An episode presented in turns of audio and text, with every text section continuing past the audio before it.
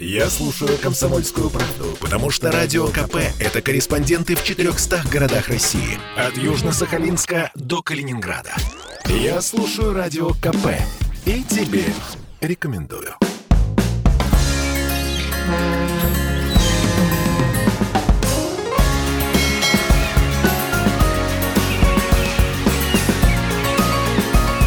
Что приморцу хорошо.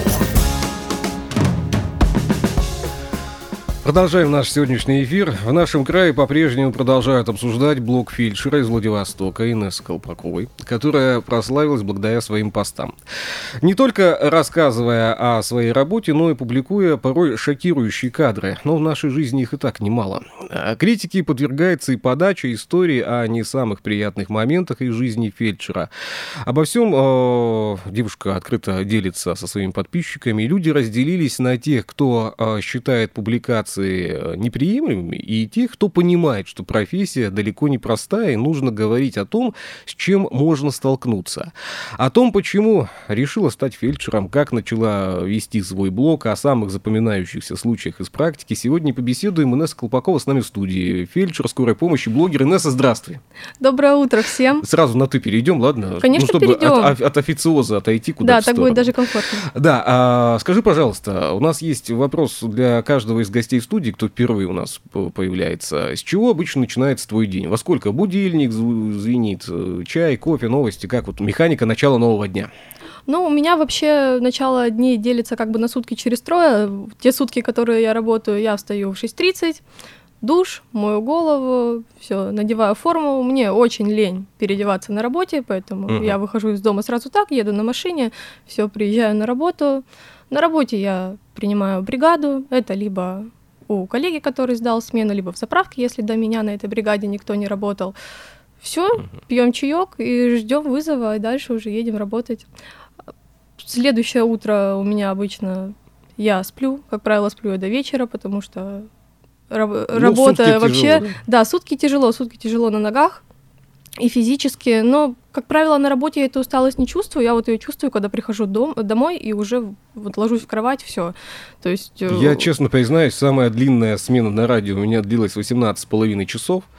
А после этого я два дня просто спал. Сказать я никому ничего не мог. Челюсти болели.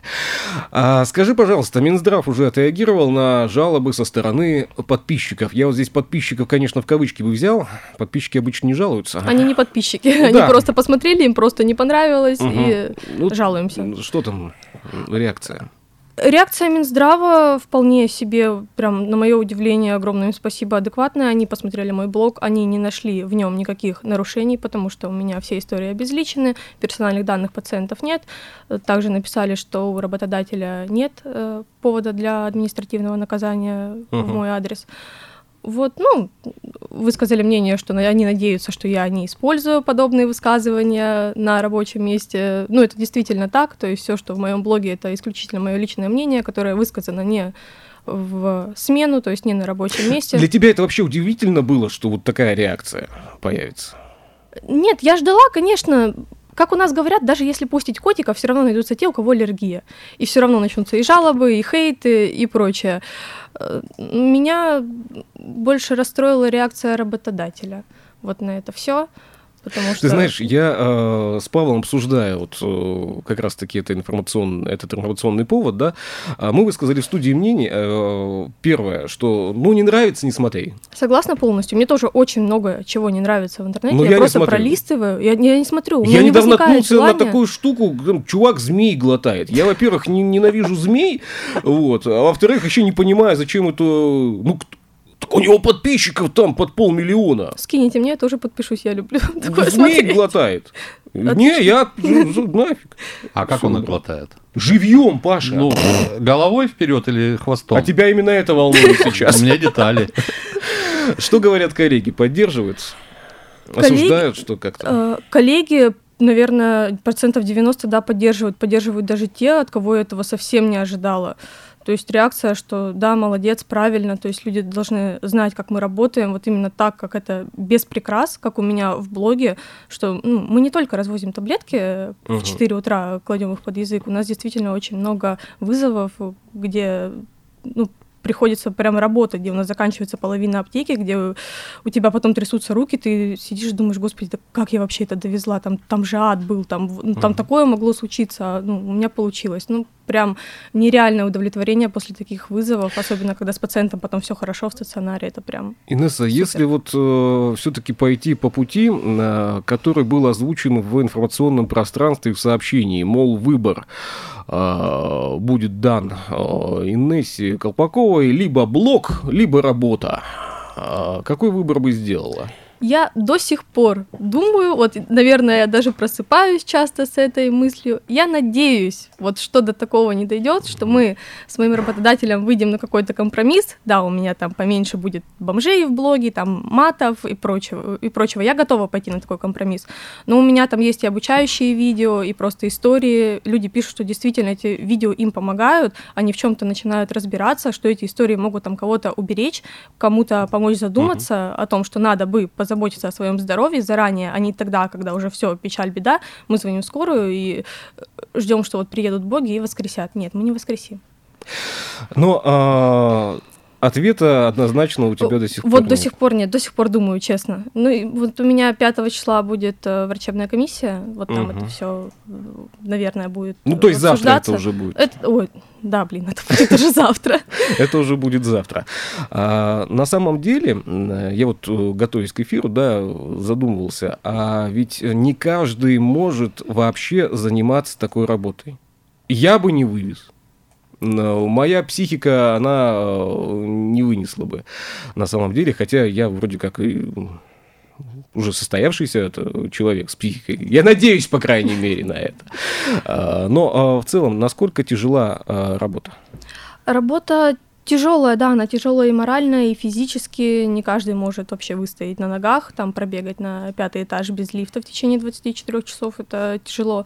И очень много, знаю очень много историй, когда э, люди приходят, студенты, все, там, мы все знаем, мы все умеем, мы будем работать, там, скорая, все, все вперед.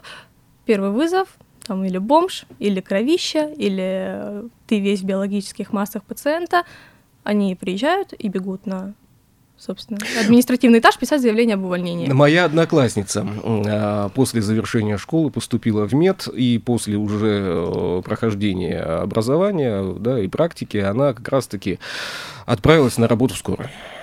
А, я ее встретил через э, год после того, как она отработала. Э, я честно скажу, я не видел, чтобы так человек изменился физически. Да, она восстановилась потом как бы в прежнюю красу за несколько лет уехала в центральную часть России, и по ее отзывам, по ее публикациям в социальных сетях э, работать на той же скорой в центральной части России проще проще, потому что и большее количество бригад, и немного другие условия, даже транспортные, логистические, и техническое оснащение и так далее. Но техническое оснащение и все остальное мы пока трогать не будем, это отдельная тема для диалога и не нашего студии. Как ты попала в эту профессию? Я прям абсолютно случайно. У меня мама настаивала на том, что мне надо быть бухгалтером. Там деньги, там ты сидишь в офисе, тебя никто не трогает. Да, вот сиди там внимательно циферки ставь, и все будет окей. Но лет, наверное, 16-17 мне было, пара сериалов про медицину, про скорую помощь. Я такая, о, вот туда мы пойдем, вот туда нам надо. Ну, вот, собственно, я случайно, вот прям действительно случайно. Я не мечтала никогда быть врачом, у меня нет э, э родственников врачей, то есть никого из окружения. Я случайно пошла в колледж, э, такая, ну, понравилось. Пагубное влияние сериалов. Ну, в, почему пагубное? Ну, я в кавычках. Если они так влияют, да здорово, пусть их смотрят и пусть идут. Ну, такие сериалы, да, потому что ну, есть другие сериалы. Там, а другие пагубные. Ну хорошо, пусть будет так, особенно турецкий, да. Почему не выспалась? Да потому что вот, турецкий сериал, там еще 158 серий, только первого сезона, их 6. А я не знаю, к чему они вдохновить вообще 6 это еще все быстро закончится. Да? Да, там есть и по 20 и больше. Я только вот, э, там, не знаю, 12 мгновений весны, э, вот, и место встречи изменить нельзя, мои два любимых сериала, больше я ничего не смотрел. А, что сейчас в, в работе привлекает? Ты сказал, что сложно сделать будет выбор между блогом и э, работой, значит, все-таки и то, и другое привлекает в какой-то степени. Да, и то, и другое, потому что, ну, блог, наверное, как просвещать людей. Даже вот в каких-то моментах, может, э, если сравнить с определенными сменами, от моего блога даже больше пользы, чем от моей работы на скорой. Потому что вызова вызовы, да, как меня многие uh-huh. любят поправлять, но это прям профессиональный сленг, я пытаюсь от него избавиться. Э, обоснованных вызовов у меня там из 25 бывает один-два за сутки, а бывает и что их нет совсем. И вот катаешься и думаешь, что я тут делаю, вот что от меня хотели, вот чем я им помогу с их температурой 37. Ну, собственно, и ничем. Вызывают люди э, скорую, да, бывает ведь без причины, да, какой-то. Да, да, таких историй, ну, у меня реально их тут можно до утра нам следующего обсуждать. Вызывают даже, вот мы были в поликлинике, нам выписали рецепт, мы не можем прочитать название, можете нам прочитать? Скорую, да? Да, скорую вызывают. Я говорю, вы в аптеку могли бы сходить, вам фармацевт прочитал, они, ну, они умеют, они понимают, разбираются. Так это же идти надо. Ну да, здесь, конечно, можно сделать акцент на то, что люди разные, но а ведь э, в этом случае, когда есть ну, такая ситуация, что надо прочитать рецепт, ведь кому-то действительно в этот момент нужна помощь. Да, и ну, это скорее, э, это злит, но это злость не на пациентов, которые просто от незнания занимаются всем этим, может, на систему, потому что, ну, есть случаи, когда там из-за температуры, из-за соплей, из-за порезанного пальца, ну, мы не успевали к пациентам, которым это действительно было нужно, потому что когда ты приехал уже на вызов, что бы там где ни случилось, ну, ты не можешь с него уйти, просто вот все там, до свидания, вы мне не интересны, там посерьезнее ситуация. Потому что есть правила, есть протокол. Да, все правильно, правила, протокол, и для каждого человека его болячка будет самой серьезной, самой важной, и вот в этот момент, то есть никого не волнует другие Почему люди. решила вести блог все-таки? В какой момент это произошло? Да, это даже не произошло в какой-то момент. Вообще, как, моей страничке в Инстаграме... Э, запрещенные в Российской Федерации. Запрещенные в Российской Федерации, да. Признанной экстремистской, призна... мета, да. Обязательно это упомянем, естественно. Вот. Э, моей страничке больше четырех лет, и вот с самого начала работы я делилась. Ну, у меня там было 500 подписчиков, то есть мы там э, пообсуждали, посмеялись, обсудили какие-то случаи, кто-то там задавал вопросы, ой, а что с ним, а как так, а что делать вот в таких случаях? Все, то есть ну, очень многим постам, там и вот историям, которые скринили, скринили и разлетались они по всем новостям, им очень много лет. То есть они не ага. свежие. Это было не для того, что вот э, стать популярной, это просто было еще очень давно. И потом как-то одну смену я действительно очень устала. Я думаю, ну, расскажем. Много видела таких блогов у врачей, которые рассказывают просто свои истории со смены, также они обезличены. Вот. Э, сижу, печатаю карты, ну и рассказываю историю, записываю. Она залетает на миллион. То есть люди начинают подписываться, люди начинают писать, как круто, хотелось бы больше, uh-huh. дело интересно, классно. Ну, собственно, с этой популярностью вот нашелся вот этот жалобщик, которому это все очень безумно не понравилось. И надо это пресечь надо уволить, надо все там. Казнить нельзя помиловать, запятая ваша. Ну, э, ты знаешь, у нас тоже разные мнения звучат, и почему вот мы-то решили побеседовать, да, ведь люди, которые а, будут недовольны, они находятся везде. Вот совсем недавно я э, беседовал с человеком по телефону, я разделяю отчасти его точку зрения, но так как Япония недружественная э, страна, он посоветовал нам больше никогда не говорить про японские автомобили. А, и вот здесь, да, и вроде, да, но я на Тойоте катаюсь. Да тут у нас 90% города на японках э, ездит. Да, и я не могу этот баланс найти э, у себя в голове, да, так это или не так, как это должно быть. Ну, а в целом, э, ведь не всегда все э, сладко и гладко, ведь иногда и хейт появляется тот самый, да, то есть люди, которые пишут не самые радостные комменты. Да, да, его там вагон вон зайти почитать. Ну, наверное, комментарии делятся где-то 70 на 30, причем 70 из них хороших. Я прям uh-huh. удивлена и рада, что в адекватном мире мы живем. А те, которые негативные, вот мне, честно, мне даже туда влезать не приходится. Вот мои подписчики, которые занимают мою сторону, там просто один, э, что нет, вы должны, вы обязаны, там и про бахилы, и про прочее. Они заваливают их приказами, там просто я открываю, а там 200 ответов им, и они, они уже сами между собой переругались, все решили. Я такая, ну, Спасибо большое, все равно это делать э, нечего. Группу тогда в WhatsApp еще создать отдельно для обсуждений. Есть отдельная страничка для лайков, да, а есть отдельная группа для обсуждений. Потом еще одна группа для обсуждения обсуждений. И туда пускай весь негатив выносится. А сколько сейчас подписчиков? Сегодня с утра проверяла 74 тысячи. 74 тысячи. А за вот эту неделю больше стало? Ну, конечно, когда меня приглашали на эфир, сколько, 27, да, было, по-моему, Да, говорили? да. Да, 27 тысяч. Просто еще несколько рилсов, кстати, отлично залетают э, обучающие рилсы, Да. где я там рассказываю, что не надо людям ложки пихать в рот, у которых приступ судорог, у которых эпилепсия, не надо так делать, все переломаете этой несчастной А ложки ложкой. пихают, да? И ложки, и ремни, и носки. Господи, что я только из рта их не доставала. И зубные щетки, все что угодно, и прищепкой язык вытаскивают. Как еще, слава богу, сейчас булавок у нас не особо много вот вообще в нашей, в нашей жизни. И булавкой языки пытаются приколоть. Ну вот это незнание. А, Подписчиков стало больше. Конечно, ну, интересно это все как-то выглядит, да, в целом. А, Но это было ожидаемо. На самом деле это было ожидаемо. Это была первая мысль, которая у меня появилась, э, когда мы озвучивали эту новость. Что говорят родные, друзья, близкие? Э, Меня, ну, друзья, мой парень, они меня очень поддерживают. э, То есть прям огромное ему спасибо. Он сегодня вот проснулся, привез меня сюда. То есть из-за любых вот сейчас проблем, которые на меня все Это не свалились. проблемы.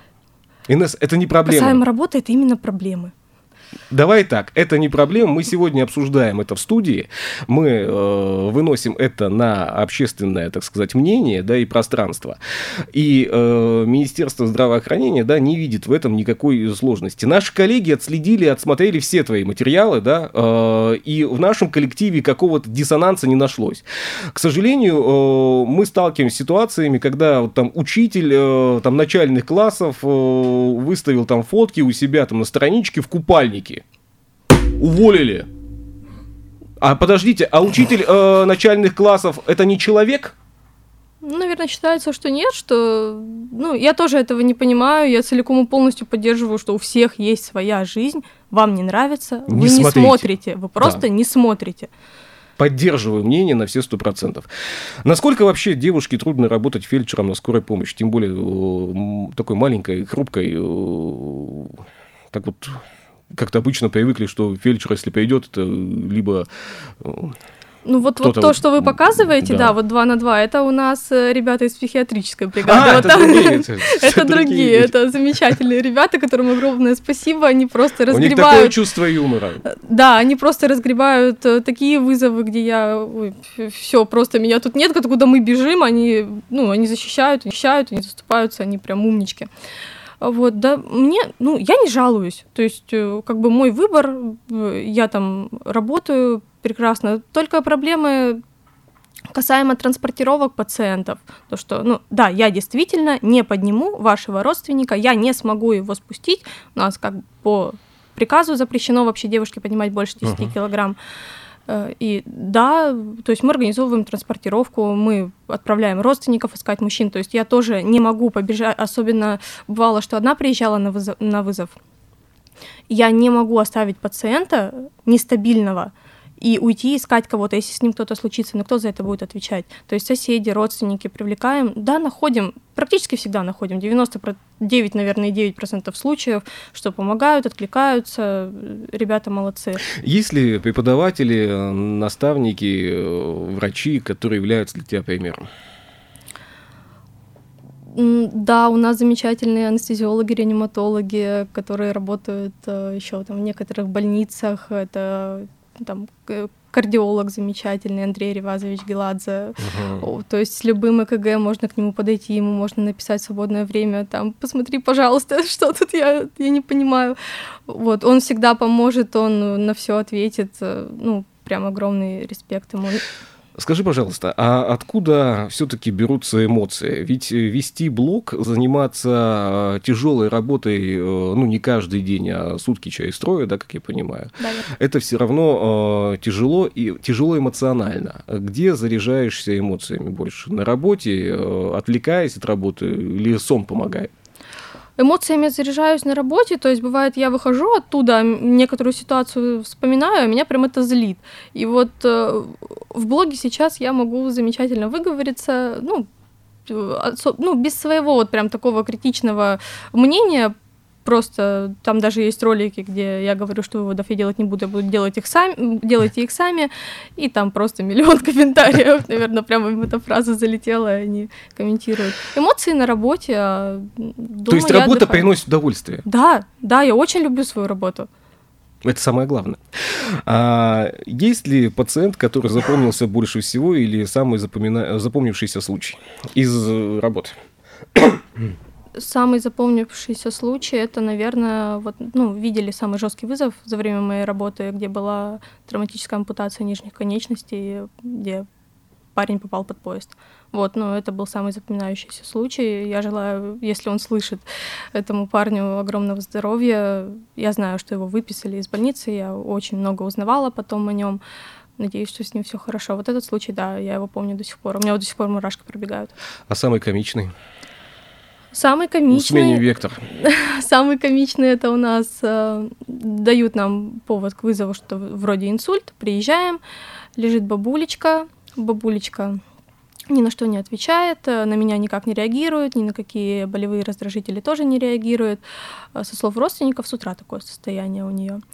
Мы ее осматриваем, э, то есть там прям гемодинамически она стабильна, вот хоть космос отправляй, а так не реагирует ни на что. Звоню неврологам, согласовываю маршрутизацию, все отправляю родственников искать мужчин. Они уходят, мы в квартире с бабулей вдвоем остаемся. Она вот так к нами поворачивается, такая, деточка, ты бы ехала дальше по настоящим больным? У тебя тут, у меня тут тебе делать нечего. Я на нее смотрю, говорю, собственно, а что было-то это такое?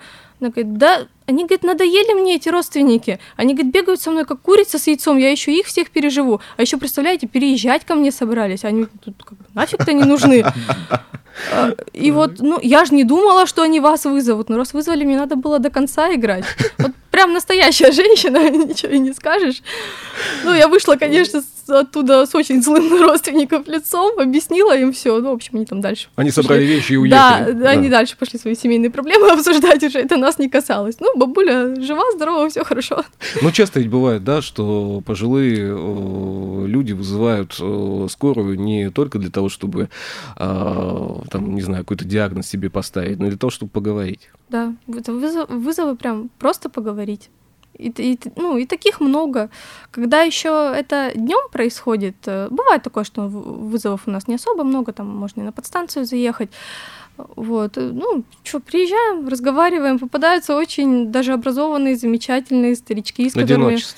Да, ну, с которыми приятно поговорить. Э, а когда это 4 утра, мне вот анекдот, э, ну как анекдот, это не смешно на самом деле, анекдотом назвать сложно, да, когда пожилой мужчина в сервисе по ремонту телефонов, э, ему возвращают телефон, он говорит, ваш телефон-то нормальный, рабочий.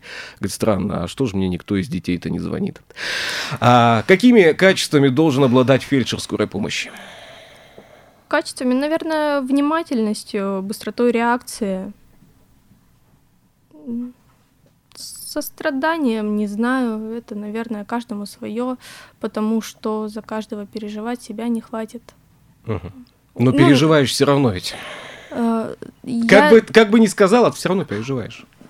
Ну, возможно, в некоторых, э, да, планах, но у меня есть замечательное качество, я умею забывать о том, что было на вызове, когда я уже захожу в лифт. То есть все, у меня новый вызов, у меня новая работа, и тем людям, которым я еду, их не должно касаться, ну, не моя личная жизнь, не мои проблемы, не какие-то ситуации, которые меня волнуют. То есть на работе мы работаем. А, наверное, это самое правильное а, качество, да, которое должно ну, быть у каждого человека. Есть работа, есть там личная жизнь, есть эмоции, и никогда они не должны перемешиваться. А что бы сказала сегодня нашим слушателям и своим подписчикам о том, когда надо вызывать скорую?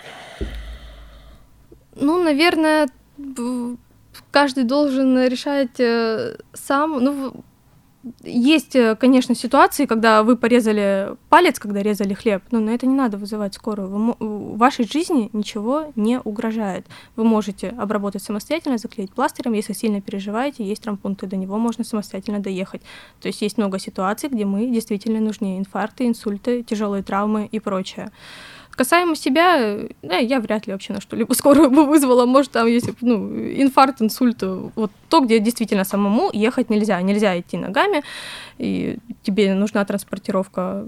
А так, я и до работы на скорой помощи была не из тех, кто там бежит к врачу и, срочно там все, палец порезала, приедьте все ко мне, спасите, чуть ли не, не с МЧС Инесс, спасибо за этот диалог. Спасибо за то, что была в нашей студии, согласилась э, на наше приглашение. Удачного дня. Завтра все будет хорошо. Мы не сомневаемся. Нас слушают на самом деле. Ну и до новых встреч, надеюсь. Спасибо большое вам Спасибо. за приглашение. Спасибо. Пока. Пока. Что приморцу хорошо.